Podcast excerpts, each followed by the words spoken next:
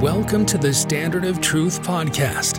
In this podcast, Dr. Gerrit Dirkmaat and Professor Richard Leduc explore the early history of the Church of Jesus Christ of Latter day Saints and the life and teachings of Prophet Joseph Smith. They examine the original historical sources and provide context for events of the past. They approach the history of the church with faith, expertise, and humor.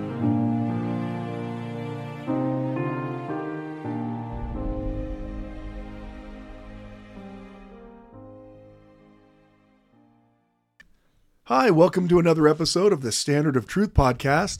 I'm your host, Dr. Gerrit Dirkmaat, and I'm joined by my friend, just so close to being doctor. Well, I mean, not according to his committee, Professor Richard Leduc. Hello, Gerrit. I did submit uh, the uh, dissertation proposal for approval. Um, I only have probably a series of 38 edits back and forth before uh, we'll be pressing on. So I, I, got a congratulations from a from a coworker this week that said congratulations that's that's wonderful. And and I was like thank you so much. That's so nice of you. And then I listed out all the steps that are left and then he said I'm I'm so sorry for your loss. Right. So it is one of the things that um, people who haven't gone to graduate school don't realize that it's you know it's kind of like the song from Les Misérables. I mean, there's a grief that can't be spoken. There's a pain goes on and on. Uh, it's not so much empty chairs and empty tables, but I mean, it, it, it is. It's just it's a cloud that hangs over you. Well, it's it's the opening scene is the way I've seen it. Look down. Look down. Where you're being beaten. yeah, yeah. It. It's very similar. It is what they do when you first get to graduate school. The the main goal is for them to say, "You're dumb, and you shouldn't be here." I mean, yeah. I mean, essentially, yeah. you get your first paperback, and you're like, I need to call my mom. you're in college. You're in graduate school. I, I still need. To call it. You're 42. I need to call my mom. So uh, we start off with the Phoebe Draper uh, Phoebe Draper mailbag. We will be getting to. We should go back and edit that, but we won't. We won't because because I, I, made the mistake. Yeah. If Gerrit did it, if I make a mistake, yeah, I come off as just yep, just uh, like just a rose. I am time. slurring speech like I've you know uh, had three many. sheets to the wind. so uh, the to the Phoebe Draper mailbag. One of the things that is one of my favorite things that is happening here in these last couple of months is we have opened up the proverbial floodgates to missionaries serving, where we will send them link to the Google Drive that houses all of the the premium episodes as well as the other episodes as well. And so we have received we've been deluged with wow. whoa. deluged? Yeah. i put the wrong uh, yeah, pronunciation on the wrong the thing. emphasis on the wrong syllable.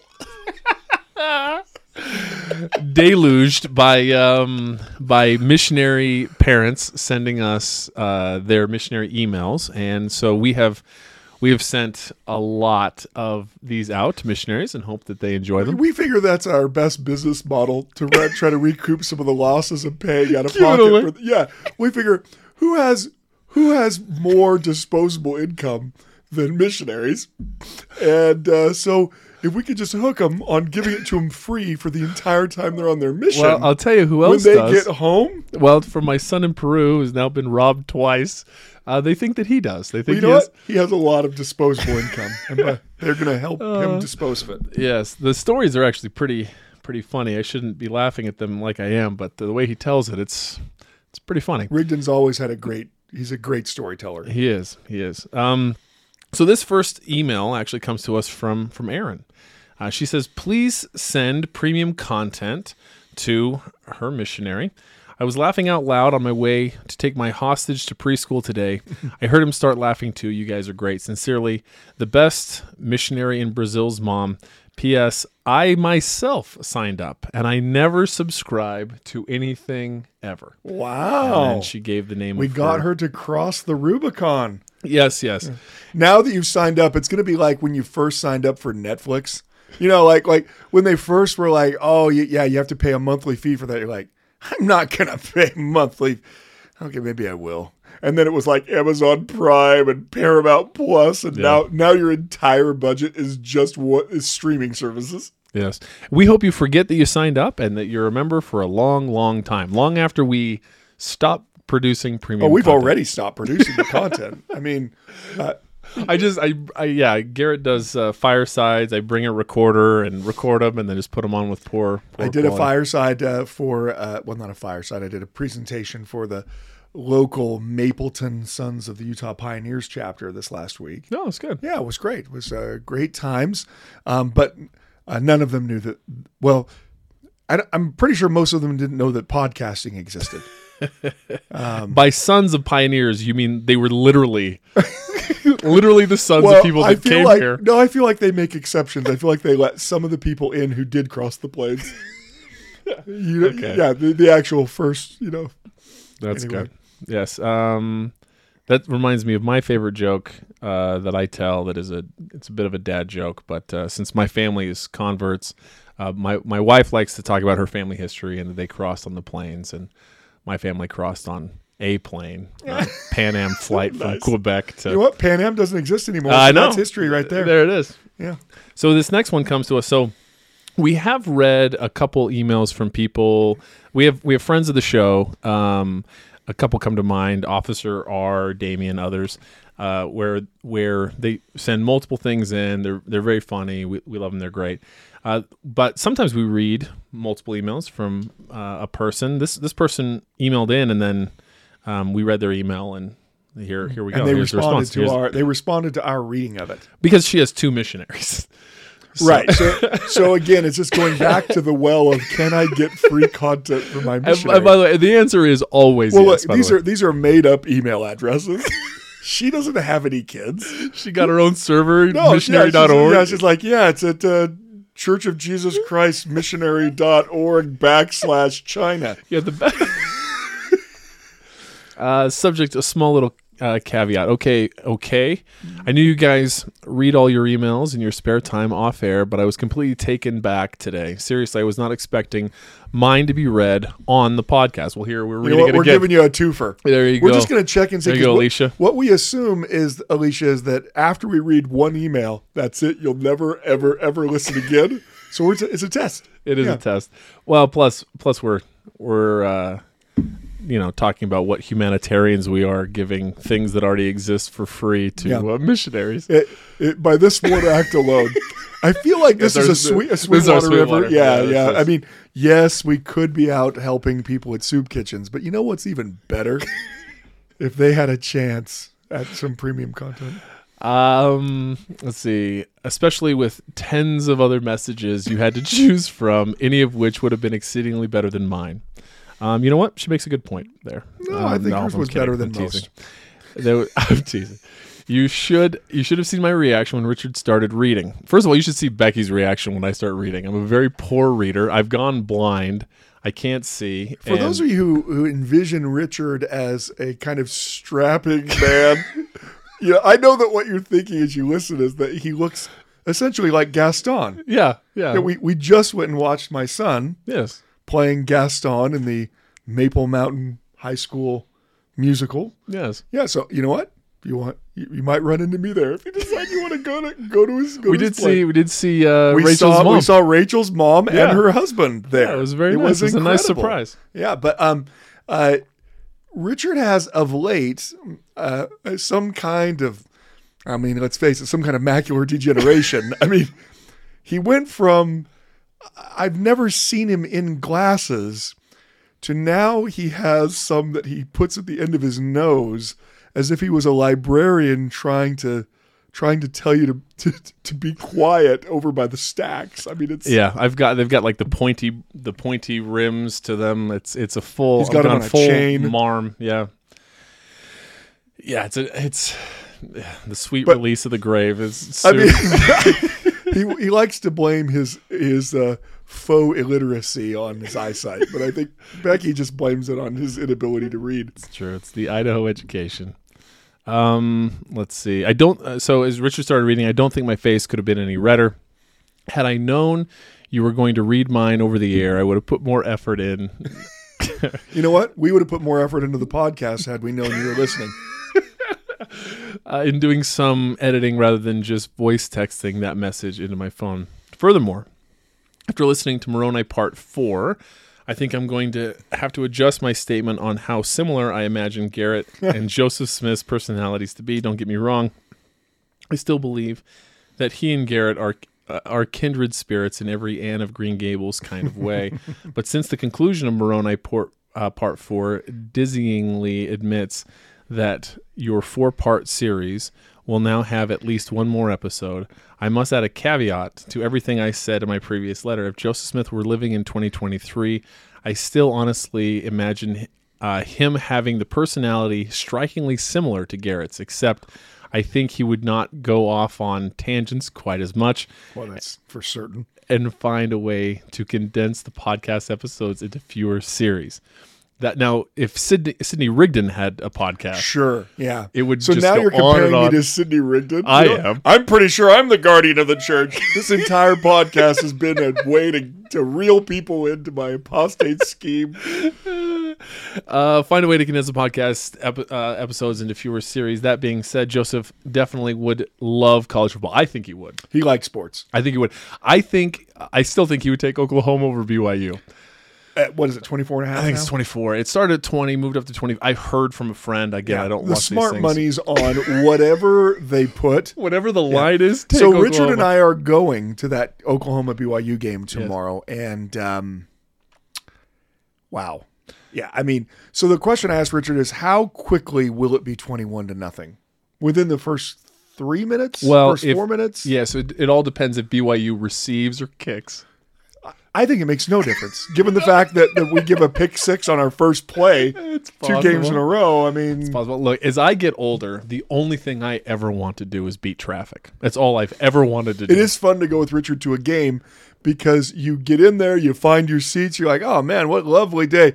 Well, we better get going. Like, they haven't even kicked off yet. I know, but if we leave now, we'll beat the traffic. Yeah, the uh, buddies of mine that I travel do the the BYU road road trip friends. with. Yeah, my real friends. Um, first score of the game, no matter when it is, whatever it is. All right, you know, Wrap it up. Wrap, wrap it up. Let's go. Let's hit. Let's beat traffic. Uh, he would love college football. Plus, he'd be politically knowledgeable and active, just like Gerrit. But we know from uh, history, Joseph's enemies would be far more numerous than Gerrit's. Um, Gerrit is growing his enemies list. I have lots nice. of people who hate me, but yeah, no one's pulled me out of my bed and beaten me in the middle of the road yet. They have not. Yet. I know it's. I know that it's hard to believe because of all the hate mail that's sent to Standard of Truth, but we I'm pretty sure receive some hate mail. it is actually my favorite thing. I it, it is ridiculous how much I enjoy the mail that tells us that we're terrible. It is Well, actually first of all, favorite. we know. Yeah we're I mean, well aware. It's like Our wives like tell you, us you every walk day. up to someone who you know, you, you when you walk up to a to a to you know to to an ugly person and you tell them that they're ugly. What do you what do you think they're? They're like, oh man, no, I've never seen a mirror. yeah, thanks. Um, let's see. Uh, sorry, so many tangents. I lose. Yeah, I like how Uh, Alicia's ba, ba, adopted ba. our, our our purpose. Ba ba ba something something ba ba ba uh, run for okay. Also, to my knowledge, unlike Joseph, Gerrit has not run for office. However, anything could happen this next election year, and I mean anything. Well, that's that's pretty true. There's some things that won't happen, and that's one of them. so I'm searching for a good, honest, moral, God-fearing, trustworthy presidential candidate to back. Well, Well, all you- those are eliminators for Gerrit. Yeah, well, yeah. Well, first of all, they're eliminators for everyone. Uh, good, honest, and uh, and seen. Yeah, I mean, yeah. that's uh, moral and seen. I mean, so good luck with that. And after listening to the condemned to repeated episodes, it's clear Gerrit fits this mold, plus has an understanding and a real love for the proper roles of government. And with that, I, I'd easily put a bid for him as our next presidential candidate. Wow, that is the first time anyone's endorsed me for president. And you know what? The power's gone directly to my head. As soon as I got a little authority, as I supposed, I immediately. He's rounding up snake handlers and Presbyterians. that's right. I don't believe in religious freedom anymore. Anyway, this letter is way too long. I need to sum it up. Thanks for the great show, and no thanks for embarrassing me. Alicia, we would never do that. Luckily, you just got embarrassed again. Uh, P.S. Tell Angie and Becky I love their taste in movies. Aw. P.P.S. Our family's favorite living scripture quote is also Laman and Lemuel. I think it's getting lighter. I'm getting stronger. yeah, that's that's good. and our second uh, most uh, favorite quote is in the series "Mash him in bits, Nadab.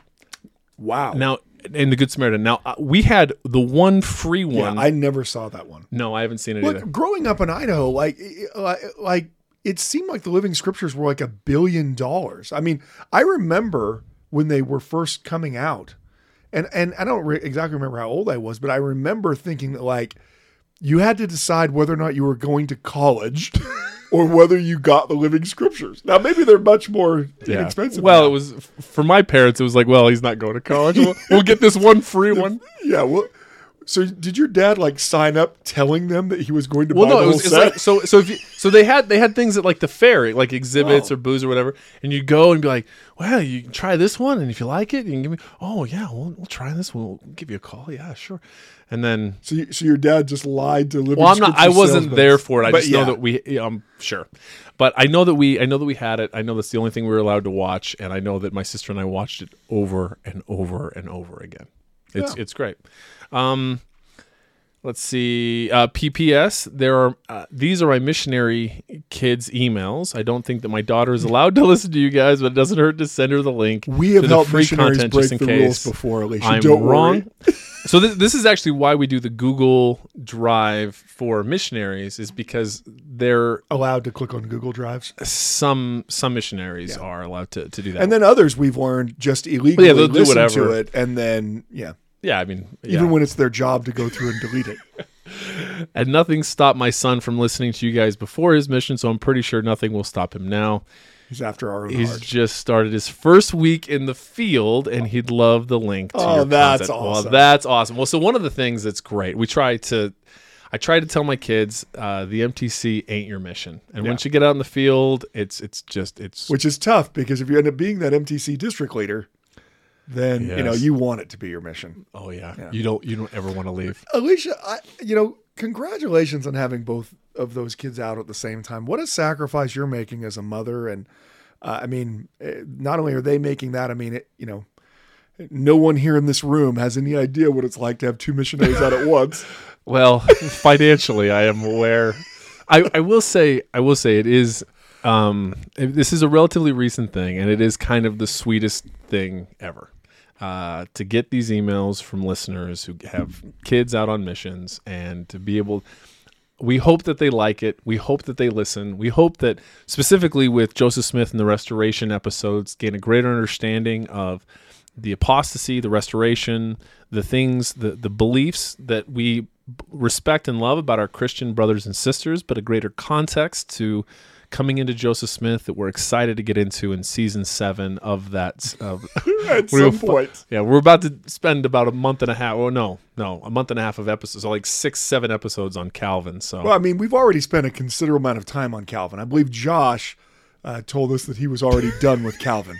I was like, Josh, I haven't even recorded anything on Calvin. Yeah, He's like, yeah, friend- that's how done I yeah, am. friend of the show, Josh. Yeah, he's yeah, he's done. Well, Jo- well, Josh, Josh- we got four more Yeah, coming. Josh is probably going to stop listening to. Uh, I feel like we're we're giving people depression when we talk about Calvinism. His theology is logically very strong. It's very look. It's logically sound. It's also terrible. Um, so yeah, Yeah, and speaking of terrible, Moroni you know what? Let's five. talk about this. I mean, we ended off talking about, um, you know, Joseph's repeated failures to get the plates, and I, I, I, I know we could have ended it there. I know that most of you wanted me to end it. I know Richard wanted me to end it, especially because we said, "Hey, this is the last episode." we never do multi-parters, Yeah. and here we go, part five. So, but I, I do think that there are some aspects of Moroni's tutelage of Joseph that I, I, I want to I want to talk about, plus some later commentary and discussion about about Moroni. And so I want to spend a little more time because Joseph doesn't even have the plates yet, right? So again, he can't get them in 1823. He can't get them in 1824. He can't get them in 1825. He can't get them in 1826 every year he's going back and every year the angel is appearing to him so I, I can only imagine that every year there is a sense of disappointment that joseph has prepared the entire year to be worthy to get these plates and every year he, he's not. Then in 1827 something pretty momentous happens and that is that joseph smith gets married. Um, I don't know because Joseph never tells us. You wouldn't expect him to, but I, I don't know what what the impact is on Joseph Smith to marry Emma in his preparation to get the plates and to become the, the prophet of the restoration. But I will say, look, I, I realize that correlation is not causation. I realize that. But let me put it this way. In 1823, Joseph Smith can't get the plates. In 1824, Joseph Smith can't get the plates. In 1825, Joseph Smith can't get the plates. In 1826, Joseph can't get the plates. In 1827, Joseph Smith marries Emma and he gets the plates. Now, you know what? Could be a happy coincidence. But honestly, I think that we we don't realize what a grounding aspect she has to his life.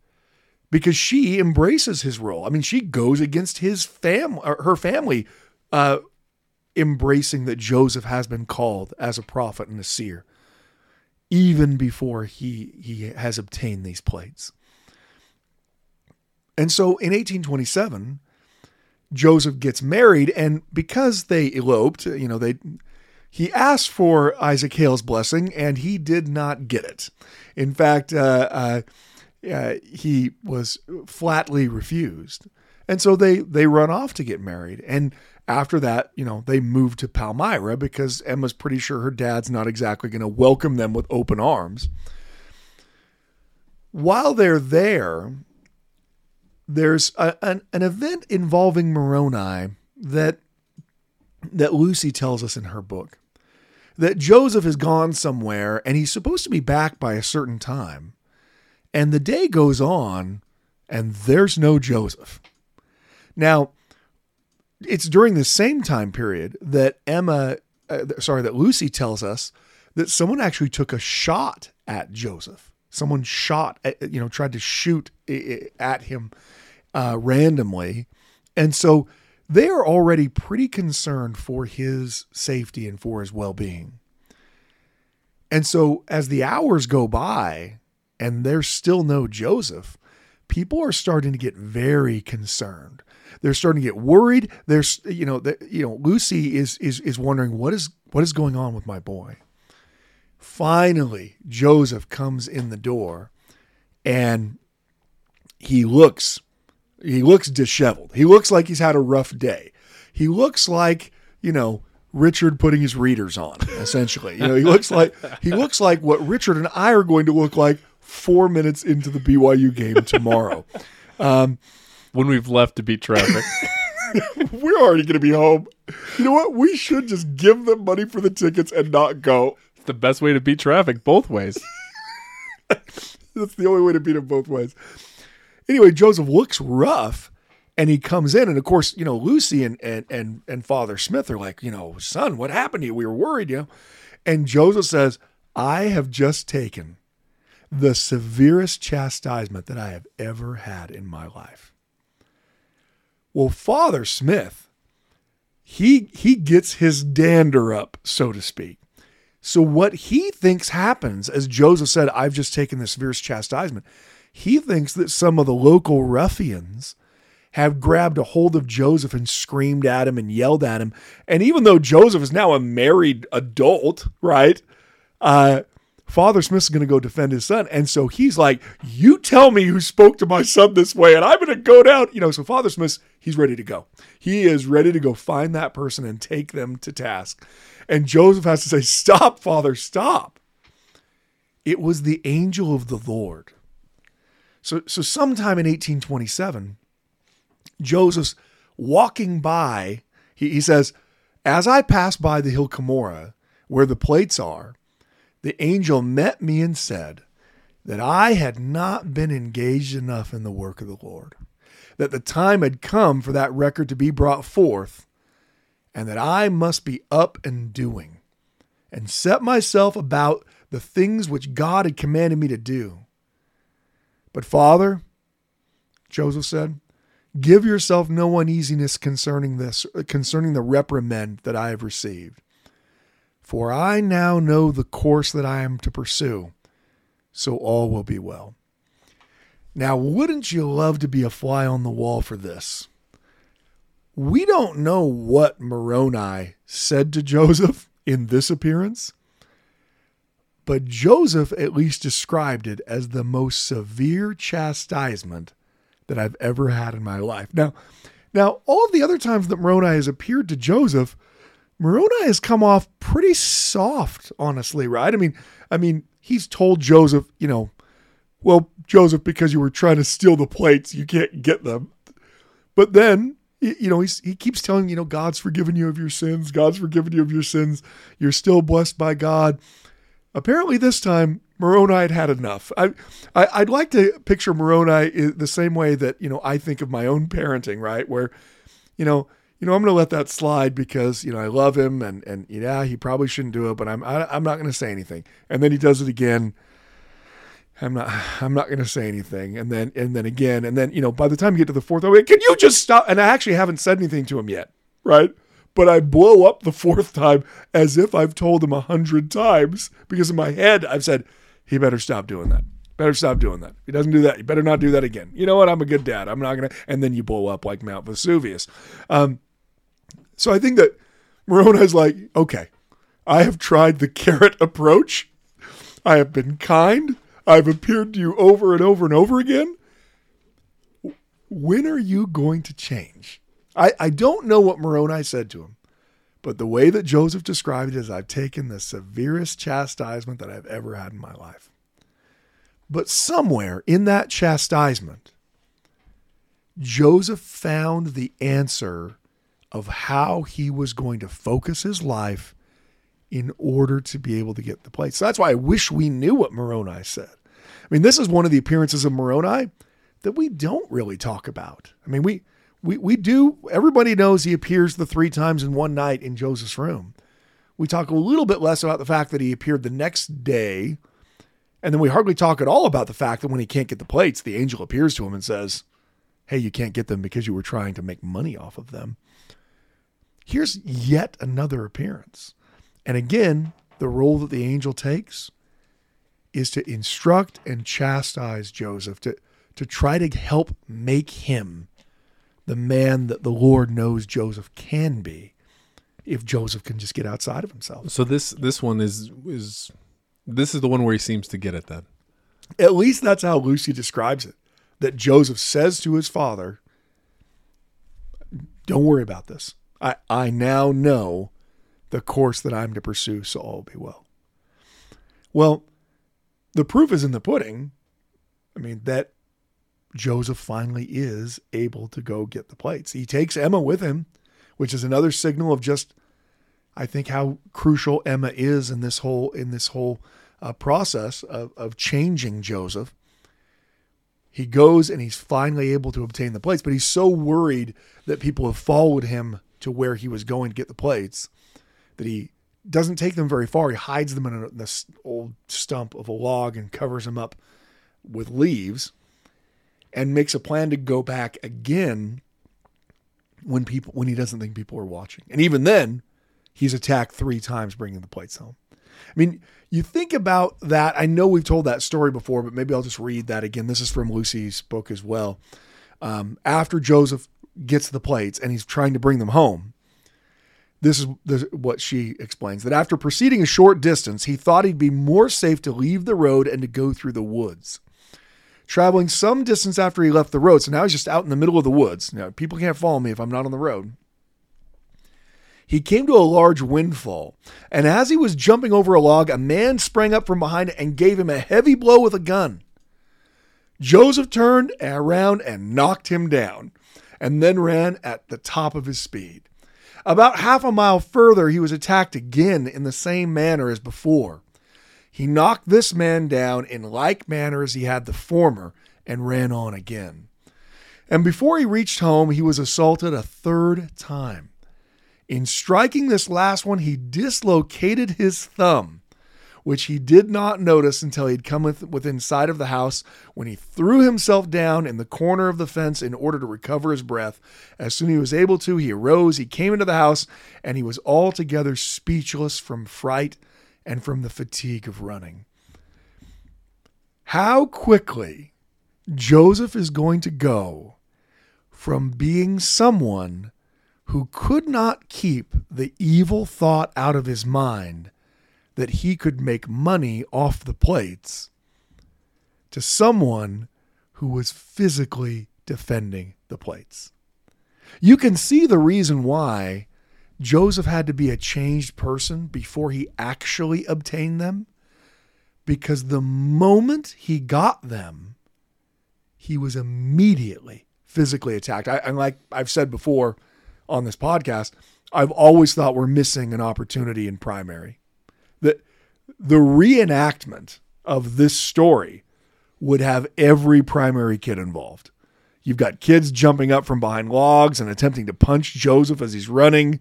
That'd be a great primary program. And then, and then you have the Joseph child punch that kid. yeah, on the on the stand. Oh, and knocking him down. Yeah. Yeah. And eventually one of them has to punch him so hard that they break their thumb. It's funny. I saw a, I saw an anti-Mormon meme the other day because that's where my life has devolved. Um, and it was someone mocking this story. Like the church honestly wants us to believe that somehow Joseph Smith ran a mile with 50 pounds in his arms. And I'm like, uh, you, I hope there aren't any Navy SEALs reading this uh, meme, you know, who have like 120 pounds that they're carrying as they run for far more than a mile. But you're right, no one would ever have the ability, especially if they were blessed by God, to do something like that. I mean, God's never done anything before. I mean, he's not. He's never parted 11 billion gallons of water for people to walk through. I mean, just the, the those kinds of arguments are silly, stupid arguments. You're going to have to have th- likely the older. I've been giving this a decent amount of thought. You're going to have to have the older primary kid that breaks his hand. The, the younger kid's not going to be able to do it. Their hands are, their their bones are too soft. I and- see, right. So we need an actual broken hand, is what you're saying. Well, absolutely. Okay, yeah. I I think there's a reason why we won't serve in primary presidencies. Or primary at all. Yeah, they won't even let us be a teacher. Well, with comments like, "Well, you need an older kid so he can break his hand because younger kids it won't break it." I mean, he'll hurt it, he'll sprain it, but it I won't think that break. just demonstrates that we understand the physiology of of, uh, of, of you know CTR nine children or whatever it is.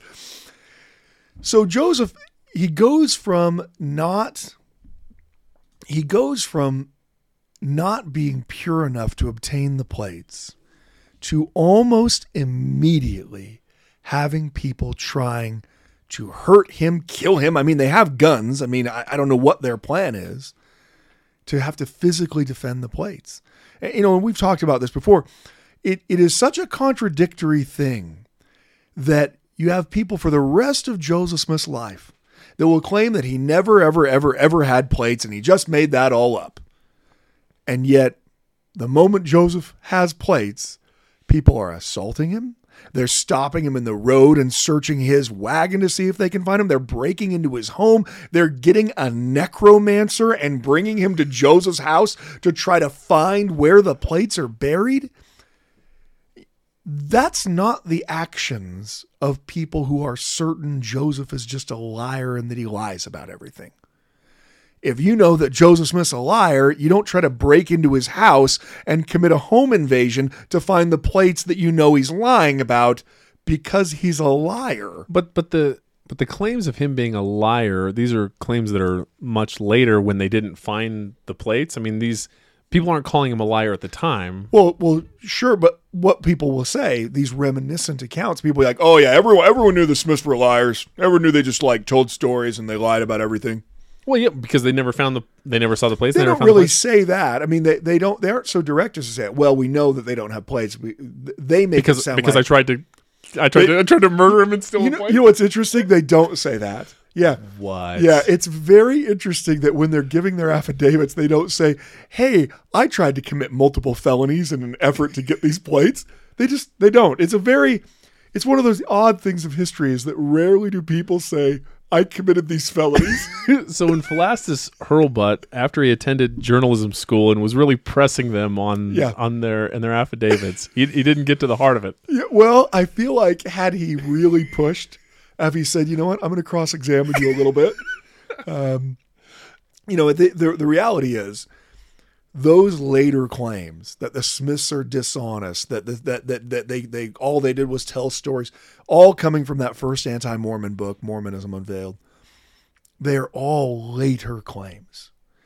And and you know, Brigham Young will talk about this multiple times in Utah that there weren't people were not generally speaking about Joseph Smith at all as a liar until he got the plates. Once he got the plates, it was like the, a, a light switch went on for the antagonists of, of the way that they began to persecute him.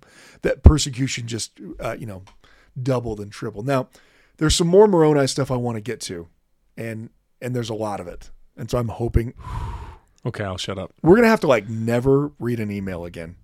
Okay. Well, So- that'll make Rex's Elders Quorum president It'll make him very happy. very happy. Now- And this is a different Rex than the Rex that's married to Miriam. Yes, that's correct. Yeah, different Rex. Sorry, It'll, Rex. it'll make all Rex's Elders Quorum you know what? presidents very happy. Every happy. Rex, And, every and their Elders Quorum presidents will be very happy. yes, I assume every Elders Quorum president and every Rex. I love that you said we've got a lot of stuff. I don't know that we'll have time to get to it. And then we spent a minute talking about Rex's Elders Quorum president. I feel like that's what Rex wanted from us. I know it is. Yeah. Um, the reason why I say that, that we're not done with this is that Moroni's tutelage with Joseph doesn't end just because Joseph finally has the plates. Joseph is going to, you know, we can't go through all those events now. That's that's for the premium content. Um, but he he's going to begin this this arduous translation with with Martin Harris, with with Emma Smith, and they are going to start to get all all of you know they're going to make a pretty good headway throughout 1828, and then Joseph is going to realize that he's incurred the displeasure of God again at the hands of Moroni. This is another part of the 116 pages story that we rarely think about. I mean, usually we're just so focused on Martin Harris getting the pages and and and losing them, which look, that's a pretty big deal. That's a pretty big story. That we forget that Moroni is actually involved in this as well. Because we all know the story that Martin Harris, you know, asked, Can I take the pages? Joseph asked God, and God says no. So then Joseph asks again. God says no. Finally, Joseph presses a third time, and the Lord says, Fine, but you have to covenant to only show it to these certain people. Well, what we often think, or at least I won't indict you, what I thought before I studied this in depth, I always assumed that because they lost the pages, that Joseph lost his ability to translate for a while. That he lost the plates and he lost the, the Urim and Thummim, the seer stones, because because they lost the pages. They broke the covenant. That's it, that's actually not how he loses the plates. He loses the plates because he asked the third time. Long before those pages are lost and before Joseph is aware of what happens, the angel takes the plates and the seer stones from him because he had wearied the Lord in asking him for the third time. So once again, here is Moroni. But Moroni isn't there to say, hey, Joseph, your sins are all forgiven you. Now Moroni's there to say, Joseph, you've lost the plates. This is before they've lost the 116 pages.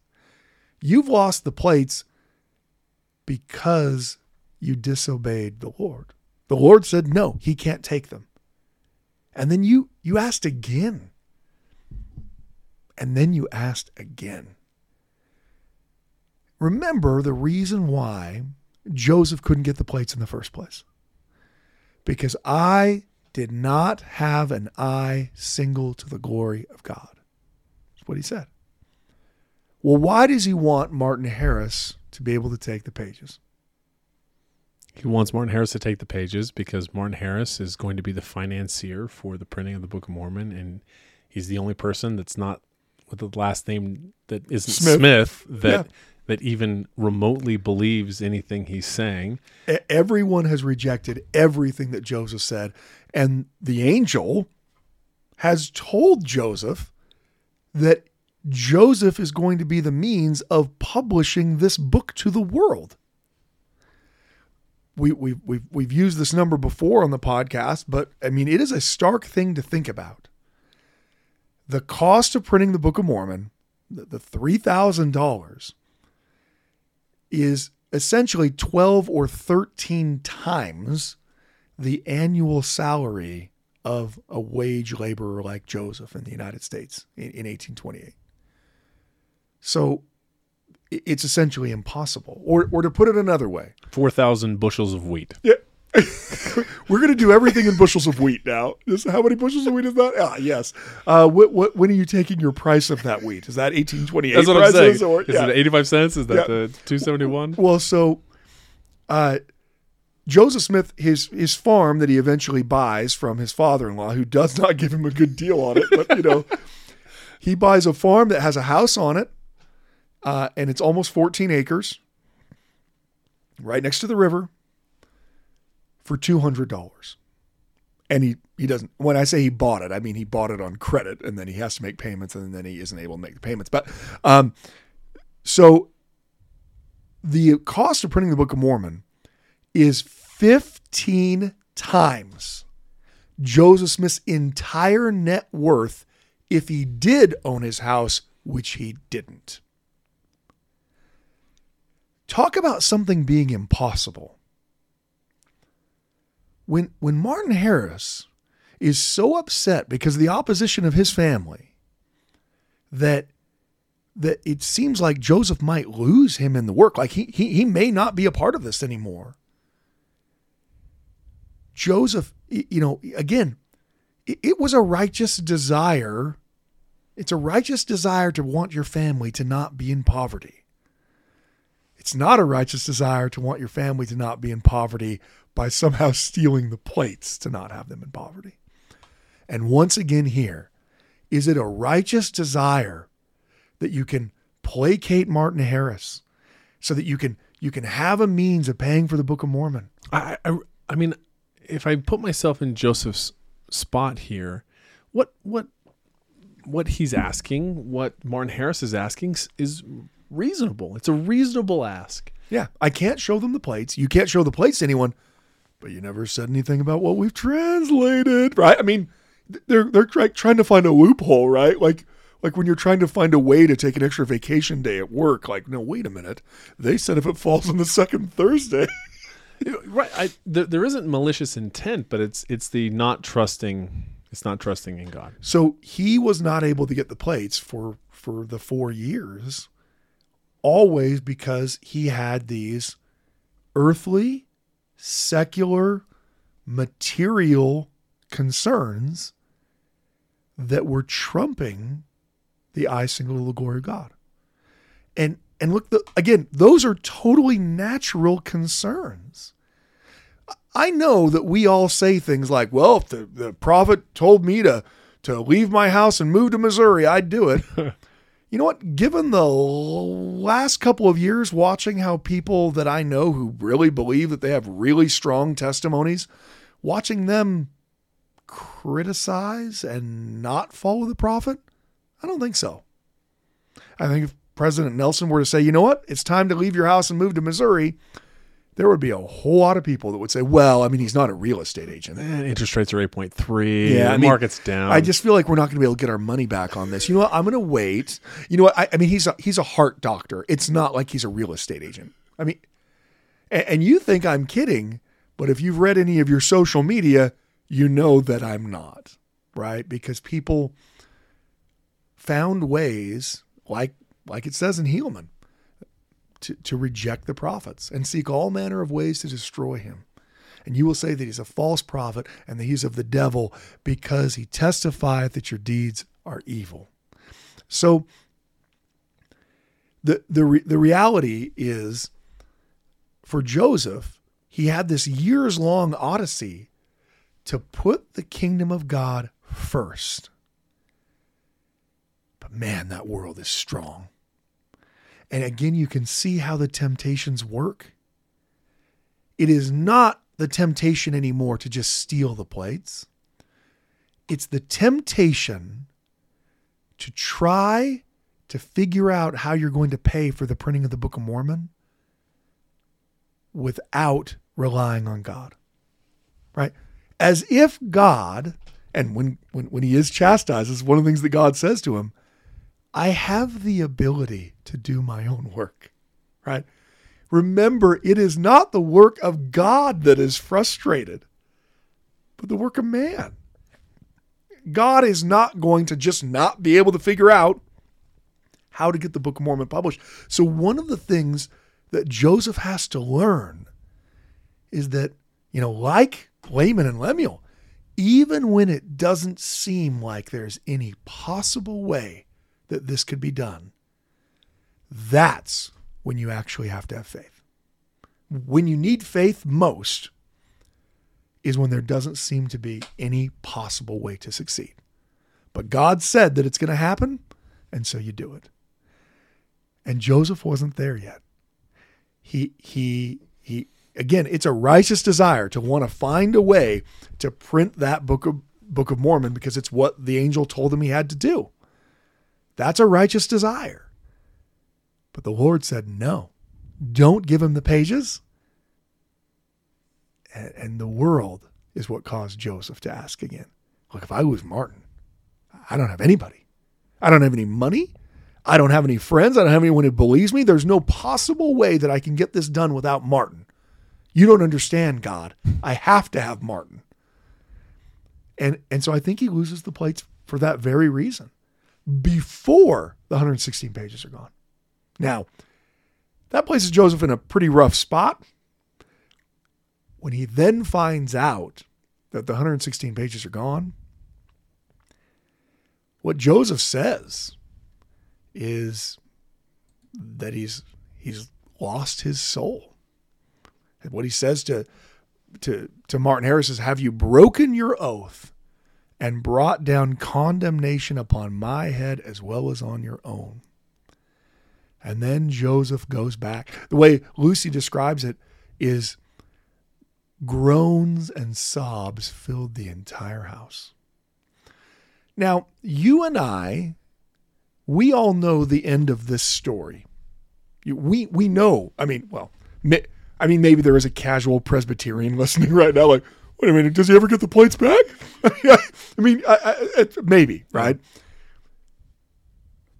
But we all know the end of the story and know the nature of our Father in heaven because of Joseph Smith. Joseph doesn't know it yet. Sure, he's he's had these miraculous experiences, but he hasn't received the revelations yet that help explain his relationship to God.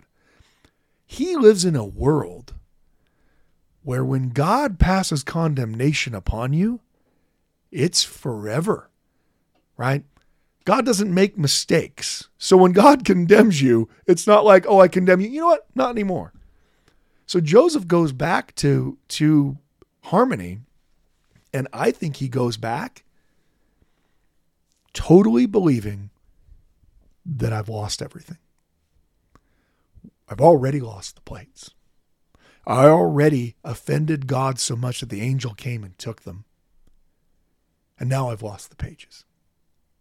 I am eight years into this odyssey, and I am literally back to where I was when I was first in that grove of trees. I have nothing to show for it. Only it's actually worse than when I first went in for the first vision because now I'm under the condemnation of God. It's not just that I'm a sinner, I'm under the condemnation of God. We made an oath with God that we would protect the pages and that we wouldn't show them to anyone else. And Martin Harris not only showed them to other people, he lost them. Everything's gone. Imagine coming back to Harmony to tell that to your wife, who spent months as your scribe translating those pages, who has just lost their first baby and nearly died in that in that delivery. I can't imagine a lower point for Joseph's life. I I know things are rough in in Liberty. But here Joseph doesn't know the Lord the same way that he'll know him after he receives more revelation on him. You've mentioned before that um, the idea of you know the predestination of things um, that a person is poor because they don't have God's favor.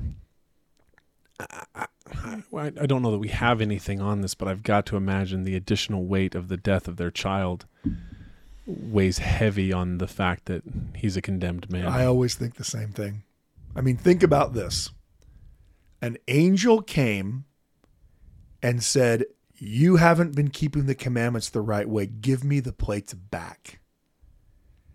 Look, Joseph received a lot of rebukes. He hasn't ever had the plates taken from him before. And right after that, they lose their first child. Look, I, I don't know because neither one of them talk about it. But I have to believe that somewhere in their minds, they were thinking, this is our fault. This is our fault because we're sinners. Remember what they the world that they grew up in was a world in which if you offended God, that was it. If you weren't someone who was saved, that is it. To quote from Jonathan Edwards again, God abhors you. God hates you. Why does he hate you? Because you're a sinner. He is dreadfully provoked. His wrath toward you burns like fire, right? And then because you're a sinner, what's hell going to be like? It would be dreadful to suffer the fierceness and wrath of Almighty God for one moment, but you must suffer it for all eternity. There will be no end to this exquisite, horrible misery. When you look forward, you shall see a long forever, a boundless duration before you, which will swallow up your thoughts and amaze your soul. And you will absolutely despair of ever having any deliverance, any end, any mitigation, any rest at all. You will know certainly that you must wear out long ages, millions and millions of ages in wrestling with this almighty, merciless vengeance. And then, when you have done so, when so many ages have actually been spent by you in this manner, you will know that that's all but a point to what remains, so that your punishment will indeed be infinite. Uh, Protestants aren't screwing around when it comes to descriptions of hell. This is the only understanding of hell that Joseph Smith would have had at this point. So as he goes back to Harmony, having lost everything, believing he's under the condemnation of God, this is the hell that would have been in his mind. And and once again, enter Moroni. He gets back to his house down there, and as he describes it, immediately after my return home to Harmony, I was walking out a little distance when behold the former heavenly messenger appeared and handed to me the Urim and Thummim again, for it had been taken from me in consequence of my having wearied the Lord in asking for the privilege of letting Martin Harris take the writings which he lost. And I inquired of the Lord through them and obtained the following revelation. That revelation is Doctrine and Covenants, section 3, which chastises Joseph and tells him, You shouldn't have feared man more than God. But then goes on to say, Remember, God is merciful. Repent, and you are still called to the work.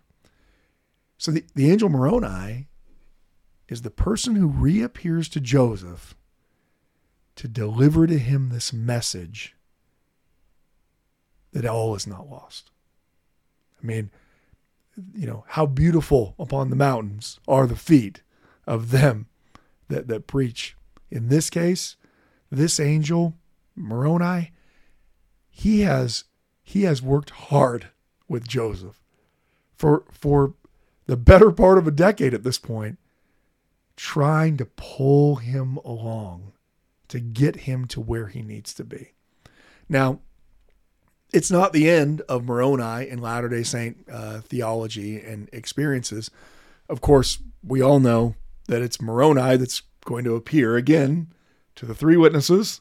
And uh, that's, a, again, a double appearance because he appears to two of the witnesses, and then they got to go off and find Martin Harris, who's like, you know, I'm not worthy to see the angel, and then he does, and so the angel is going to appear to him.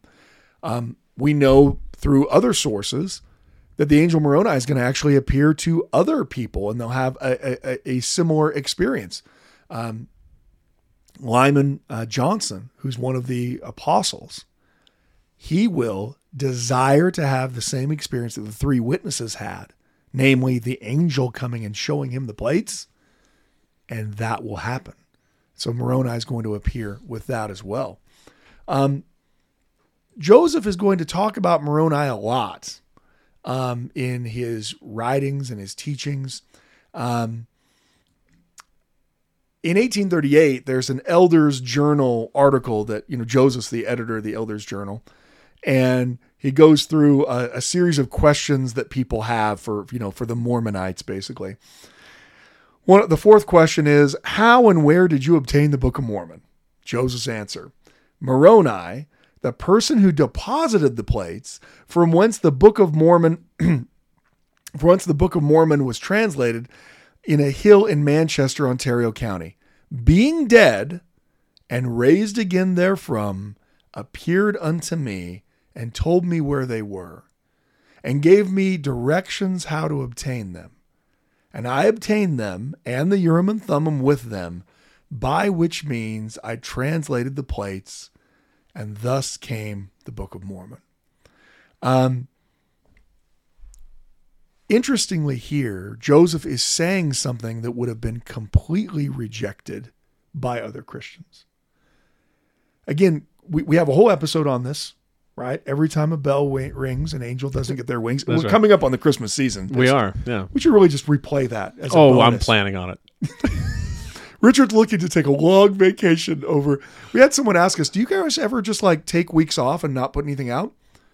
The thought hadn't really occurred to us at that point. That's a great idea. Frankly, I feel like we're so desperately hanging on by a thread, by the by the spiders, gossamer's the thread. gossamer's thread that the sword of Damocles hangs over, hangs over our podcast. That we figure if if we go even two days without putting new content out, everyone's like, I already didn't want to listen. Yeah, next year we're going to a daily podcast. They spent 13 minutes talking about whether or not BYU is going to lose in the first. And we didn't spend that long, but we will have people tell us that. Though. Yeah, that's true. We did spend that much time talking about how calcified a hand needs to be in order to get it to break for a primary child. Yeah, I feel like that was a far more useful. I mean, that's that's stuff you want to take home. Well, we're you. trying to we're trying to give tips to the uh, to the primary presidencies out there. Yeah, I mean, look, I'm just I'm just putting it out there. If you have a primary program where you reenact Joseph running with the plates, it'll be the it'll be the Greatest. best. Yeah. Everyone will love it. Yeah. Send us send us the time and we'll show up and watch. That'll be It tremendous. doesn't matter where it is. Mexico City, we're there. uh, so, so Joseph, you notice how he highlights this that it, it that it's Moroni that teaches him. Joseph, of course, in 1838, beginning in 1838, it's not going to be published until later, is going to start writing the history of the church, where where Joseph Smith history in the Pearl Great Price comes from. Where again, what does he highlight? He highlights that role of Moroni. Interestingly, we actually have one of the apostles in Joseph Smith's time who will talk about the fact that Moroni holds keys. Now, Joseph will obliquely reference this in his um, in his letter to the church, which will later be canonized as Doctrine and Covenants, section 128. But David W. Patten, who is the most senior uh, uh, apostle um, uh, after Thomas Marsh's apostasy, um, he is going to say um, this about Moroni. He's going to say, uh, Now, my readers, when you can see in some degree the grace that's given to this man of God to usward, that we, by the great mercy of God, should receive from under his hand the gospel of Jesus Christ, and having the promise of partaking the fruit of the vine on the earth with him, he's, he's quoting here from Doctrine and Covenants section 27, which makes this reference to Moroni being a part of this great millennial day. So David W. Patten's quoting a revelation here. Um, from uh, to, should receive under his hand the gospel of Jesus Christ, having the promise of partaking the fruit of the vine on earth with him, and with the holy prophets and the patriarchs our fathers. For these holy men are angels now. Again, we, we kind of teased it. You should go back to our you know our angels episode. We may maybe we'll I'll drop, link it. Yeah. we're gonna drop it as a bonus. Yeah. There you go. Well, I'll link it to uh, this as well. one of the most unique aspects of Latter day Saint theology that you've never thought about is that Christians do not believe that angels are people. They believe angels are creations. That angels are a type of being that was created, just like man was created out of nothing, because nothing existed at the beginning. God created man out of nothing. God created angels out of nothing. And he created them as special types of beings that were different from humans. Here, all over this theology, Joseph is teaching angels are actually people who lived on this earth and have been resurrected. Right? So that that is radical theology. And here David W. Patten is is is quoting the same thing. For these holy men are angels now.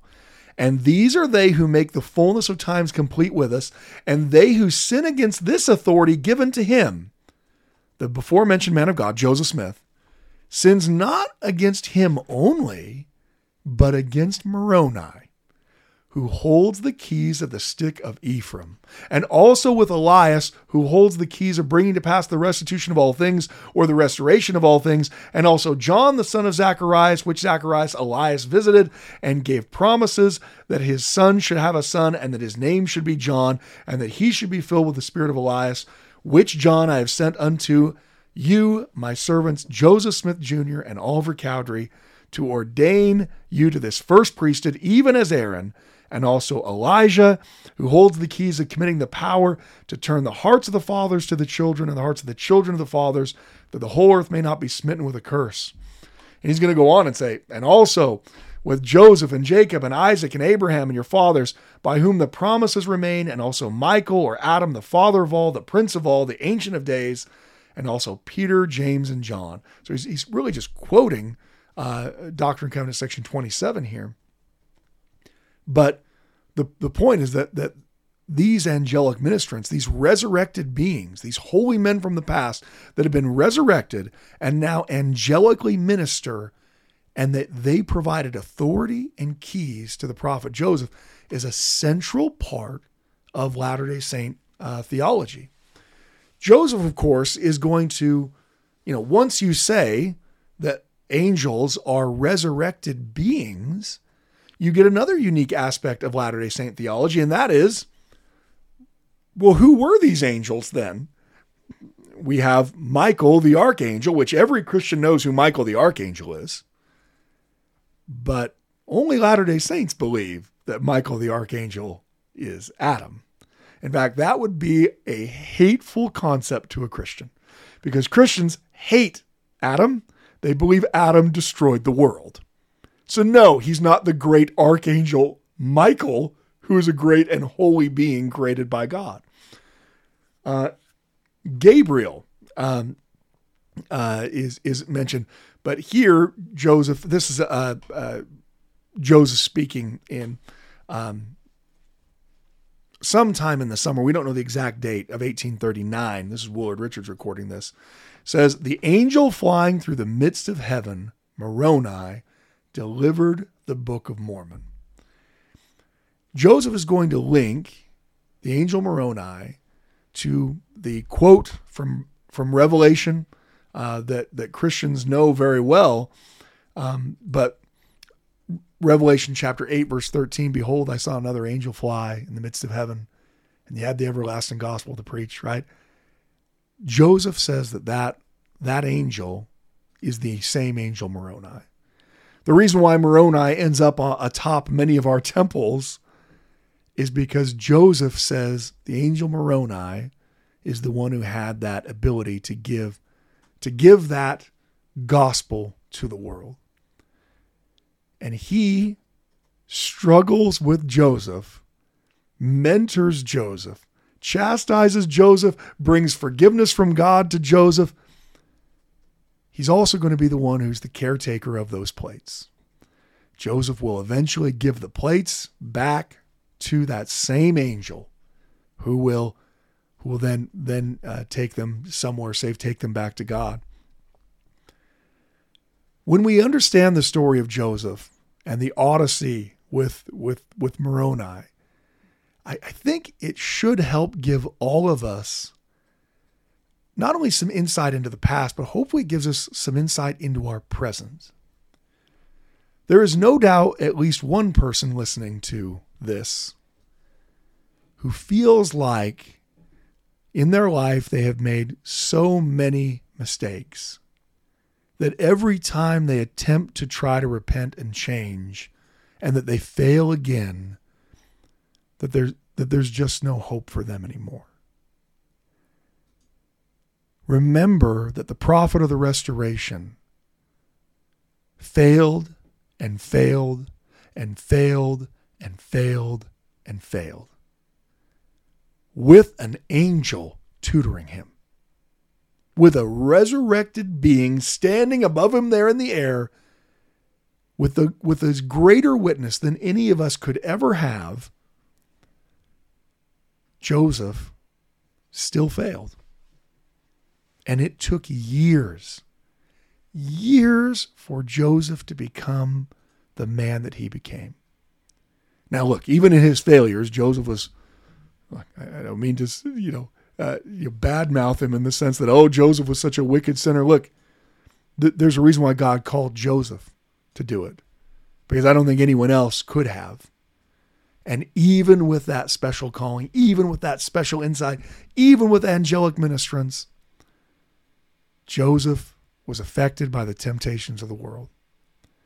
And the odyssey of Moroni, the, the, the odyssey of Moroni's tutelage of Joseph, is watching Joseph go from being a teenager who's concerned about his own sins, who's concerned about the poverty of his family, who's who's affected by what people say and and and and the, the whims of the world, to becoming someone who puts God first in his life every day, all day, all the time.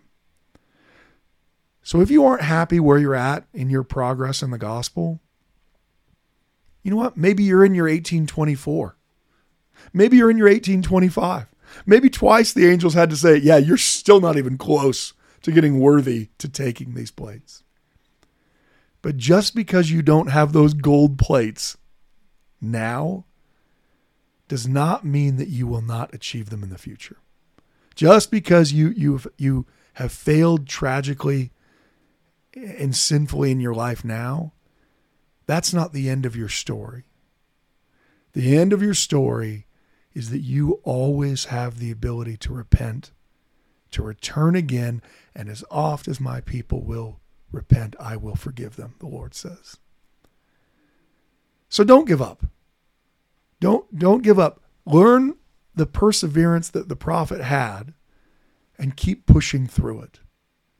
There will come a time in all of eternity when you will be so grateful that you didn't give up the first or the second or the third or the fourth or the fifth time you failed, but you continued to progress to try to become a better person every day.